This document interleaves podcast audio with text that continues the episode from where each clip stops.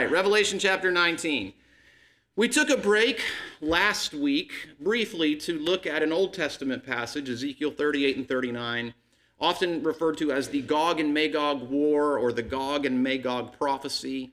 Um, and we did that mainly in light of the recent attacks in Israel and some of the developments taking place in the Middle East. So if you were not here, I always like to encourage people to go listen to our previous Bible studies. And, and obviously, there, was, it, there must have been some timeliness to it.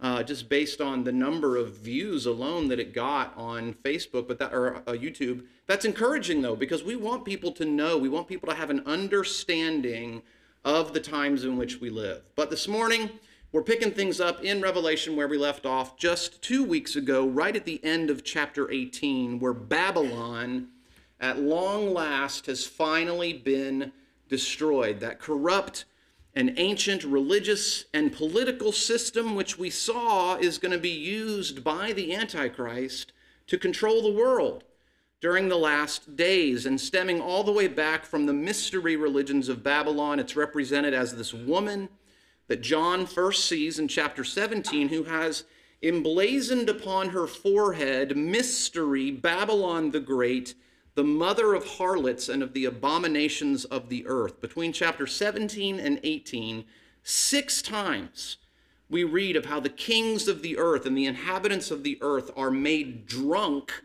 with the wine of her fornication.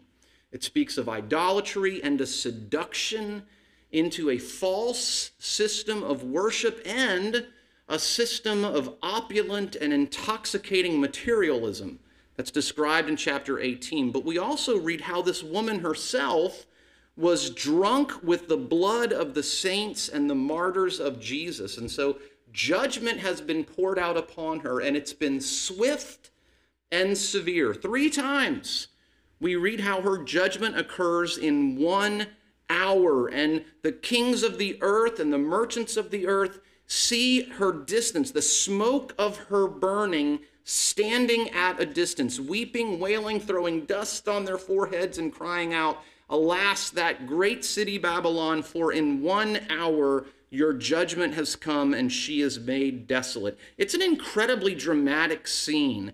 Um, if you look real quick before we get into chapter 19, look at the end of chapter 18. We'll kind of get a running start into chapter 19 this morning. But in verse 21, John sees a mighty angel take up a stone like a great millstone and throw it into the sea, declaring, Thus with violence the great city Babylon shall be thrown down and not found anymore.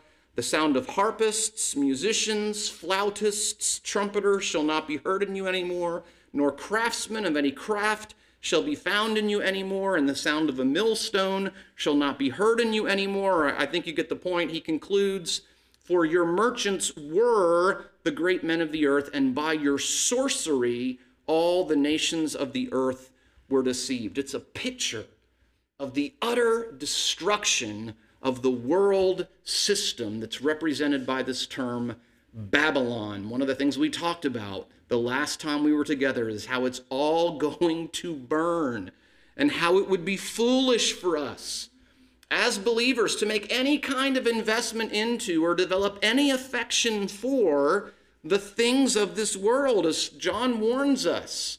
In 1 John chapter 2 he says don't love the world or the things in the world because he says if anyone loves the world the love of the Father is not in him. Our hearts are not designed to contain a genuine heart a genuine love for God and a genuine love for the things of the world. And John says the world's passing away and the lust of it, but the person who does the will of God will abide forever. And the Lord says to his people in Revelation chapter 18, verse 4 Come out of Babylon, my people.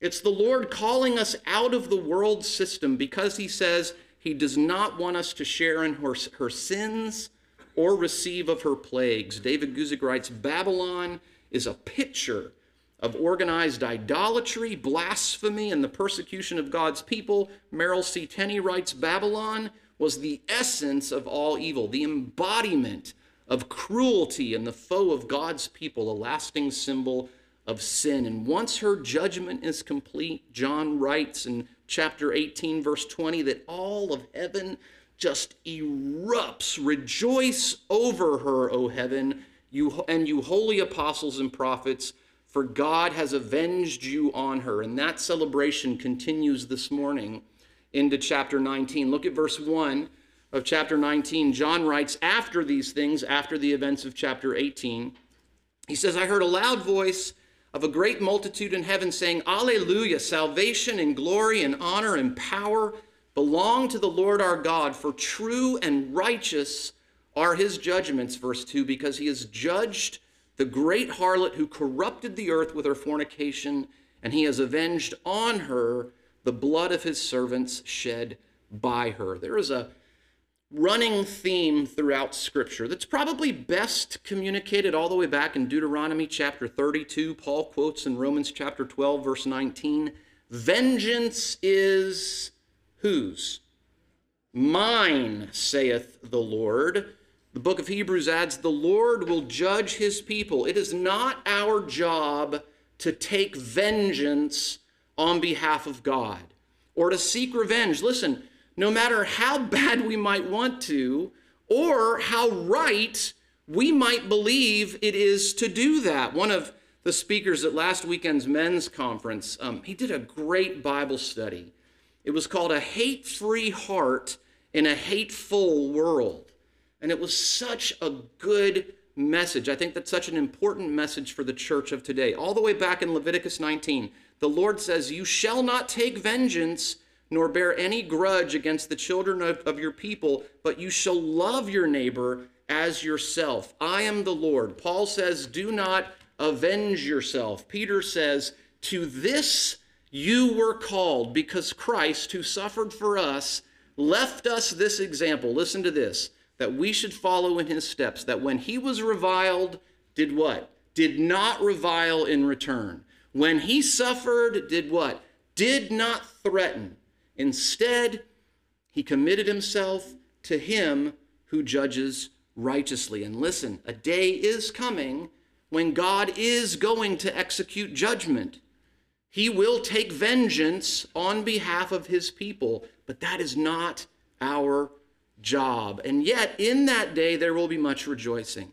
As we read here in verse 3, again, they said, Alleluia, her smoke, Babylon, rises up forever and ever. And the 24 elders, verse 4, and the four living creatures fell down and worshiped God who sat on the throne, saying, Amen, Alleluia. John says, A voice came from the throne in verse 5 saying, Praise our God, all you his servants and those who fear him, both small and great. And I heard, as it were, he says in verse 6, the voice of a great multitude as the sound of many waters and as the sound of mighty thunderings, saying, Alleluia, for the Lord God omnipotent reigns. One of the things that I think is so interesting is that for the past several chapters, from chapter 6 to chapter 18, really, we have been reading about all these plagues and judgments and calamities that are going to be poured out upon planet Earth and the evil empire of the Antichrist rising to power in the world dominating system of Babylon and the martyrs of Jesus. It's just devastating. Meanwhile, in heaven, what we read about this morning in chapter 19 is pretty much the exact same thing that we read all the way back in chapters 4 and 5. Just listen to this excerpt from chapters 4 and 5 and compare it alongside what I just read from chapter 19. Around the throne were 24 elders, and from the throne proceeded lightnings, thunderings, and voices.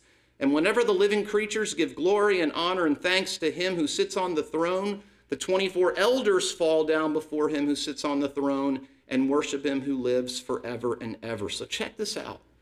The whole time the Great Tribulation has been happening here on the earth, heaven has been having a party. And that's where you and I are going to be. Isn't that amazing? And here's why Scripture is constantly exhorting us set your mind on things above, not on things here on the earth. Paul says the things that are seen, they're temporary, but the things that are not seen, they're eternal. Those are the things that are going to last, the things that are invisible. They are of more substance than any of this physical stuff we can touch because this is all going to pass away. But heaven is going to last forever.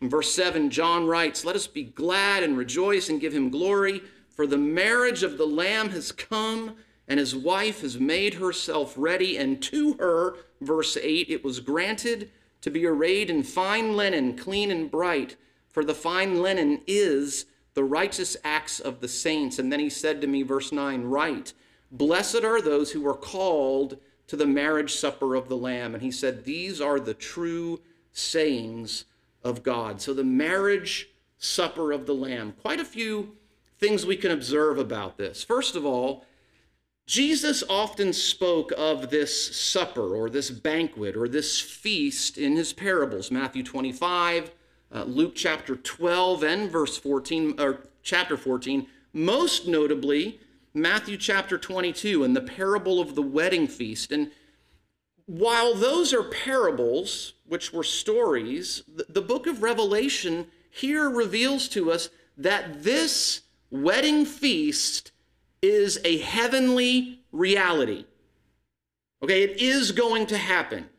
It's not just a clever sounding spiritual anecdote that Jesus tried to use to communicate a spiritual idea. It's actually going to happen. So let me just read to you from Matthew chapter 22. You don't have to turn there, we'll put it for you on the big screen. But we're going to read the parable of the wedding feast, and then I want to draw out a couple of applications. Jesus said, The kingdom of heaven is like a certain king who arranged a marriage for his son. And he sent out his servants to call those who were invited to the wedding, and they were not willing to come. And again, he sent out other servants, saying, Tell those who were invited, all things are ready, come to the wedding. But they made light of it and went their ways, one to his farm, another to his business. And the rest seized his servants, treated them spitefully, and killed them. But when the king heard about this, he was furious. And he sent out his armies, destroyed those murderers, and burned up their city. Then he said to his servants, The wedding is ready, but those who were invited were not worthy. Therefore, go into the highways, and as many as you find, invite to the wedding. So those servants went out into the highways and gathered together all whom they found, both good and bad, and the wedding hall was filled with guests. But when the king came in to see the guests, he saw a man there who did not, not have on a wedding garment. And he said to him, Friend, how did you come in here without a wedding garment? And the man was speechless. And the king said to the servants, Bind him hand and foot, take him away, and cast him into outer darkness. There will be weeping and gnashing of teeth, for many are called, but few are chosen. That last phrase, that's why John writes in verse 9, Blessed are those who are called to the marriage supper of the Lamb. In fact, I would say this not only are those blessed who are called to the marriage supper of the Lamb, but those who respond to the invitation to attend. Did you notice that in Jesus' parable? There were those who made light of the invitation. It says they went their ways, one to his farm, another to his business. Luke adds this they all with one accord began to make excuses. You got to love it when the Bible speaks in language you can understand, right? The first said, Well, I bought a piece of ground and I must go see it. Another said, I've bought five yoke of oxen and I've got to go test them. Still another said, I got married and I can't come. You got to like that guy's excuse, right? But here's what we read. When the king heard about this, listen, Jesus says he was furious. And he sent out his armies, destroyed those murderers, and burned up their city, saying, Those who were invited to the wedding were not worthy. And then what does the king tell his servants to do? He says, You go out into the highways and hedges, and you compel them to come in so that my house will be filled. Okay, so check this out. The marriage supper of the Lamb is a heavenly reality. And there are people who have been invited, listen, who are not going to come. So here's application number one you have been invited to this banquet. But if you don't want to come, if you don't respond to this invitation, there's gonna come a time when Jesus stops pursuing you. Isn't that what he tells his servants? He says straight up, those who were invited were not worthy. And you know what he tells them? Go find new people. Don't keep chasing the people who don't want to come. You go find new people. That's application number one. So if you haven't responded to Jesus' Jesus's invitation, you need to respond today because you don't know when it might be too late for you to respond to this invitation. Here's application number two. Those of us who are his servants, what are we supposed to be doing?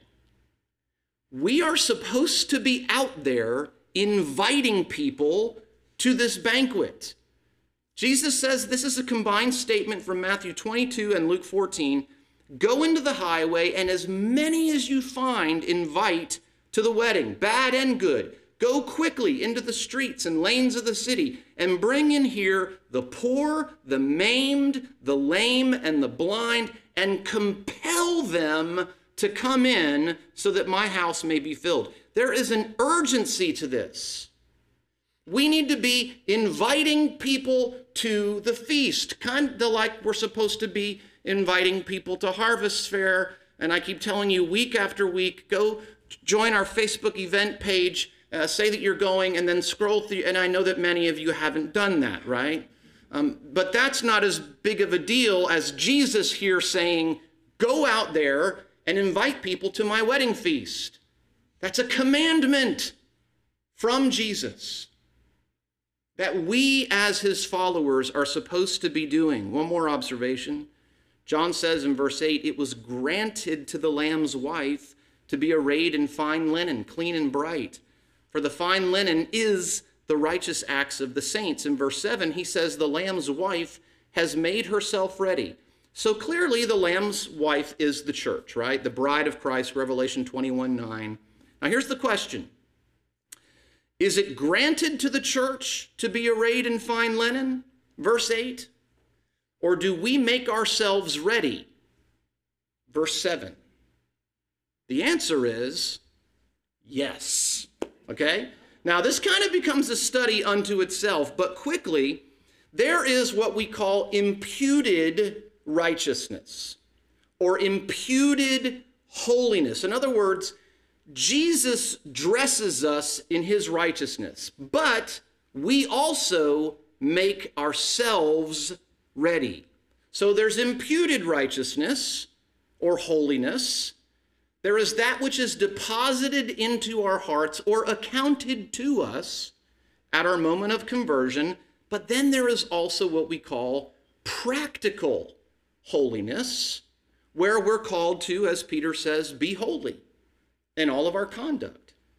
Or Philippians 2:12 says to work out your own salvation with fear and trembling. 2 Corinthians 2 or sorry, 2 Corinthians 7 verse 1 says, "Therefore having these promises, listen to this, let us cleanse ourselves from all filthiness and flesh of the spirit, perfecting holiness in the fear of God." Listen to these two truths contained in one passage of Scripture. Ephesians 2 8, we all know this. For by grace you have been saved through faith, and not of yourselves. It is the gift of God, not of works, lest anyone should boast. Hallelujah. Praise the Lord, right? We are not saved by our works. But then the very next verse, Paul says, we're his workmanship created in Christ Jesus for good works. So, which is it? We are not saved by our good works, but we are saved for good works. You hear that? We're not saved by our works. There's nothing that we do to earn our salvation. But now that we are saved, we have been saved for good works. In fact, Titus chapter 3 says this is a faithful saying, and this is Paul writing to a pastor. He says, These things I want you to affirm to the people constantly listen, that those who have believed in God should be careful to maintain good works. Verse 14 says, Let our people learn to maintain good works so that they don't become unfruitful. It's like James said faith without works is dead, right? We're not saved by our works, but now that we are saved, good works should issue forth from our lives. So I ask again is it granted to the church to be arrayed in fine linen, or do we make ourselves ready? The answer is yes. Jesus imputes righteousness to us, He gives it to us, but then He asks that we walk in it in partnership with Him. Why is this such a big deal? Because listen, coming back to the parable of the wedding feast, Matthew, Matthew chapter 22, Jesus straight up says, when the king came in to see the guests, he saw a guy there who didn't have on the wedding garment. Okay, in other words, listen, he was not dressed the way he was supposed to be, and yet he was at the feast. What happened? Did the king say to him, Oh man, I see that you don't have the right garment. Let me go get you one? No, he said to his servants, Get rid of that guy. He's not supposed to be in here bind him hand and foot, and cast him into outer darkness. The reason this is such a big deal is because there is a real wedding feast, it is a heavenly reality. And those who are invited are expected to dress a certain way, and Jesus gives us the garment. Verse 8. But we have to be careful to maintain good works because the fine linen is the righteous thoughts of the church? No. Is it the righteous words of the church? No. It's the righteous actions of the church. Jesus gives us the garment, but we make ourselves ready. Don't let somebody come along and sell you on the idea of easy believism. That is that now that you're saved, there is nothing you have to do. Listen, you're saved by grace. There's nothing that you do to earn your salvation. It's a free gift. But now that you have been saved by grace, you walk in it. Paul said it this way As you have therefore received Christ Jesus the Lord, so walk in him, rooted and built up in him and established in the faith as you have been taught. John says in verse 10 that he fell at the angel's feet who gave him this news to worship him. But the angel says to John, Don't do that. He says, I'm your fellow servant of your brethren who have the testimony of Jesus. Worship God, for the testimony of Jesus is the spirit of prophecy. Pretty much see the same thing happening in Daniel chapter 10. Daniel sees this vision of a glorious man and he falls down before him, and the angel tells him, Don't do that. I think it's also interesting, too. Notice the last phrase of verse 10 that the testimony of Jesus is the spirit of prophecy. From time to time, people will approach me or write me an email or a text message that says, Kevin, why do you teach books of the Bible like Revelation instead of preaching the gospel? Guys, the reality of it is, Jesus Christ is the Bible right? He is the word of God made flesh, John 1:14. So when we study the Bible, it's an opportunity to encounter Jesus. John Walvoord writes this, this means that prophecy at its very heart is designed to unfold the beauty and loveliness of our Lord and Savior Jesus Christ. And now, oh man, we come to some of the most exciting verses in all of the Bible. David Guzik writes There's a sense in which everything we've read before this is an introduction to this revelation, this unveiling of Jesus Christ, where he returns to earth in power and glory. John writes in verse 11, Watch this. He says, I saw heaven opened, and behold, a white horse, and he who sat on him was called faithful and true and in righteousness he judges and makes war. His eyes were like a flame of fire, like chapter 1. On his head were many crowns. He had a name written that no one knew except himself. He's clothed with a robe dipped in blood, and his name is called the Word of God. And the armies in heaven, verse 14, clothed in fine linen, white and clean, followed him on white horses. You know who that is, right? In verse 14, the armies in heaven following on white horses. That's you and me, right? That's you and me. David Guzik writes this The main idea here is that the Son of God leads the people of God from heaven against earth. And then he adds, Notice there's no mention of any kind of armor or weapon for any soldier. The only armor or weapon they have is the only one they need. They are clothed in fine linen, white and clean. This is the second coming of Jesus Christ. Now, interestingly, on a side note here, Jude tells us that a guy named Enoch, all the way back in the time of Genesis, prophesied about this. He says, Enoch, the seventh in line from Adam, prophesied, saying, Behold, the Lord comes with ten thousands of his saints to execute judgment on all, to convict all who are ungodly among them of all their ungodly deeds which they have committed in an ungodly way, and all the harsh things which ungodly sinners have spoken against him. Notice the repeated idea of ungodly. Romans chapter 1 tells us the wrath of God is revealed against all the ungodliness of man. But listen, there's a big, big difference between the Lord returning for his church and the Lord returning with his church.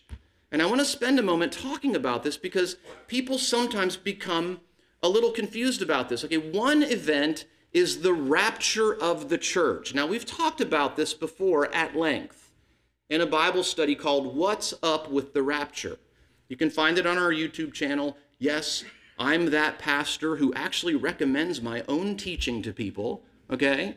Because we teach the Bible here. So if you want to know a little bit more about the rapture, go look up that Bible study. But listen, in that event, Jesus comes for his church to take us off the planet and into heaven before judgment is poured out on the earth during the seven years of great tribulation.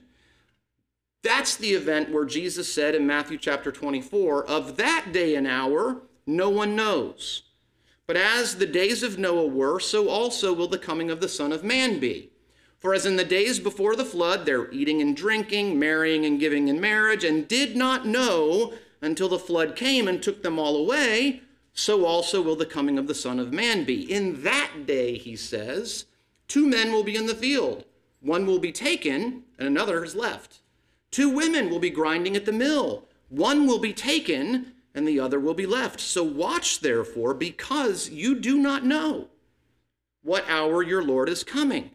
But this event that we're reading of here in Revelation chapter 19, this is the occasion that John spoke of in chapter 1, verse 7, where he said, He is coming with clouds, and every eye will see him, even they who pierced him, and all the tribes of the earth will mourn because of him. Jesus said it this way in Matthew chapter 24. And listen, context is so important because listen carefully to what Jesus says. Immediately after the tribulation of those days, the sign of the Son of Man will appear in heaven, and then all the tribes of the earth will mourn, and they will see the Son of Man coming on the clouds of heaven with power and great glory. Same thing John says in Revelation chapter 1. But Jesus straight up says it's after the tribulation.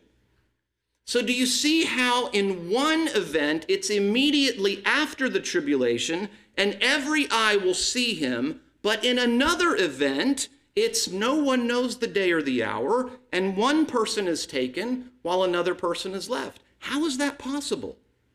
How do those two descriptions fit together in one chapter of the Bible. This might help somebody. It's because Jesus is describing two different events. One is the rapture of the church, when Jesus comes for his bride to take us off the planet before judgment begins. The other is the second coming, which is after the tribulation, at the end of the battle of Armageddon. And both John and Jude, or Enoch, however you look at it, describe the saints as coming with the Lord. The rapture, Jesus comes for his people. The second coming, Jesus comes with his people to deal with the dragon and the Antichrist and the false prophet and to end the battle of Armageddon, although we can hardly call it a battle at all.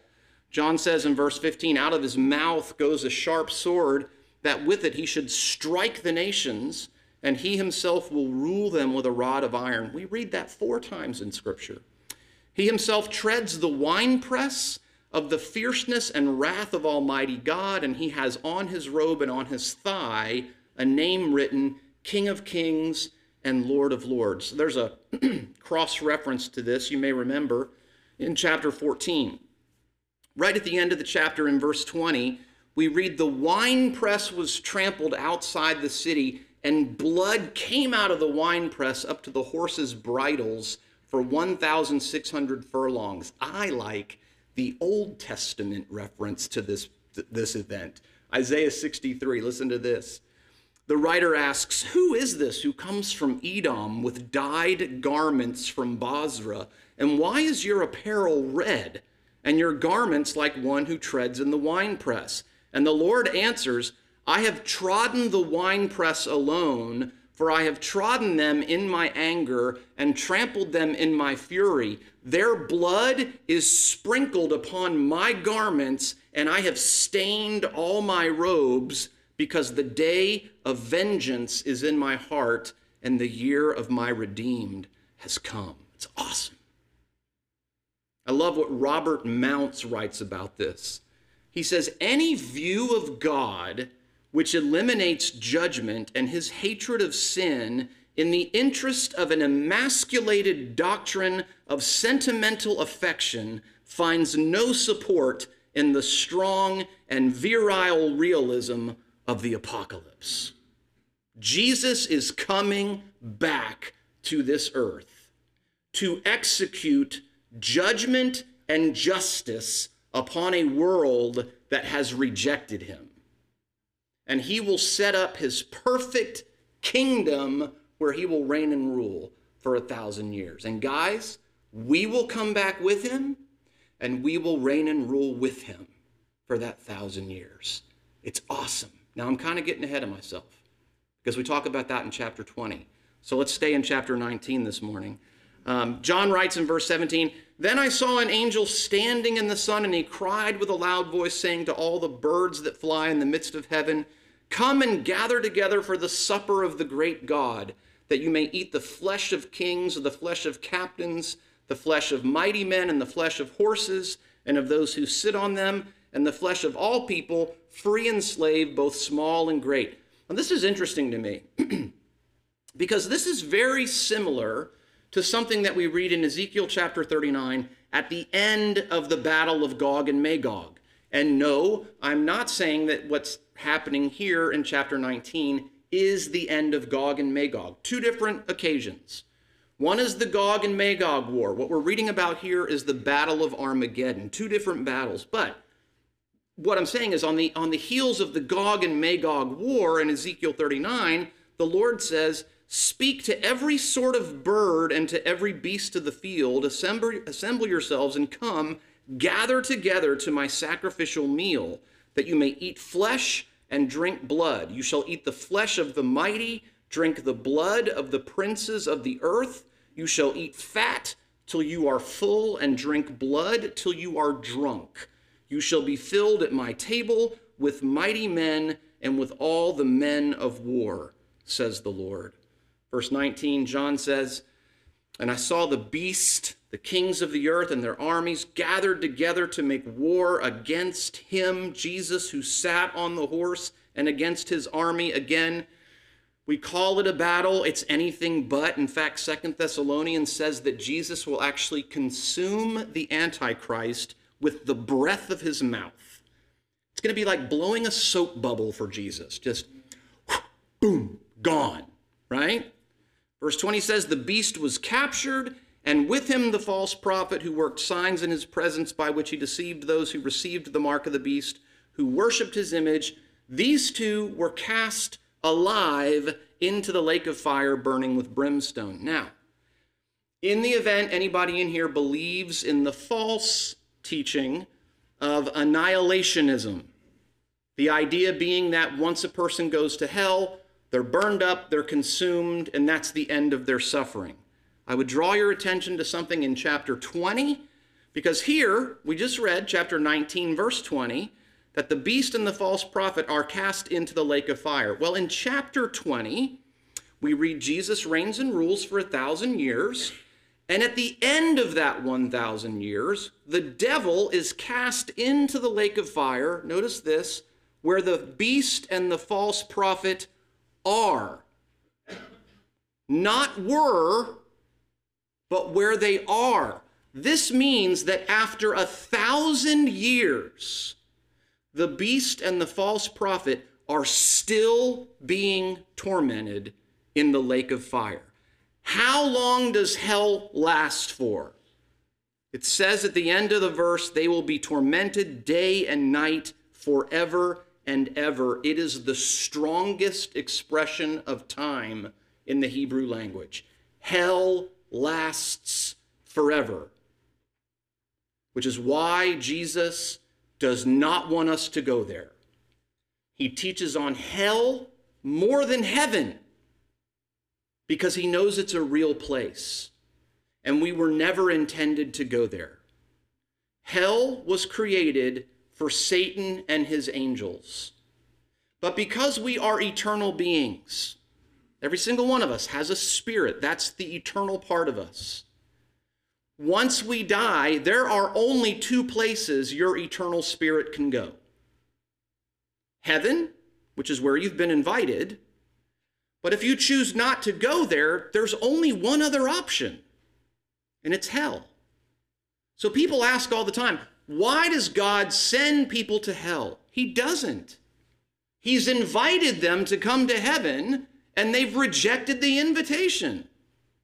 And so the only other place they can go is hell. And it lasts forever.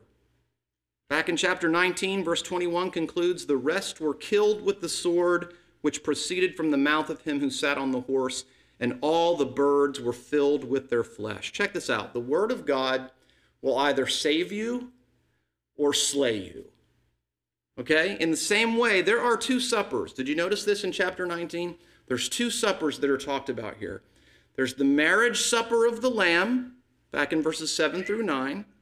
And John says, Blessed, blessed are those who are called to the marriage supper of the Lamb.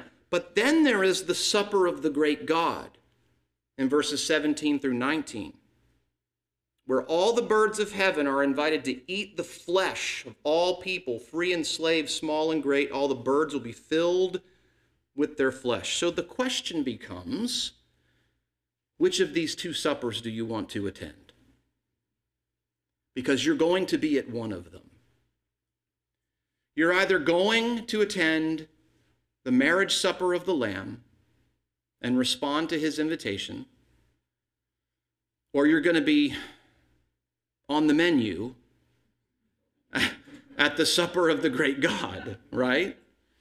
You don't want that. You don't want the birds of the planet feasting on your flesh and being made drunk with your blood. No, no, no, no. You want to be in heaven, clothed in white linen, seeing the four living creatures and the 24 elders falling down before Jesus and casting your crowns right? That's where we want to be. We have to respond to the invitation. So maybe you're here this morning and you never have responded to the invitation to attend this marriage supper.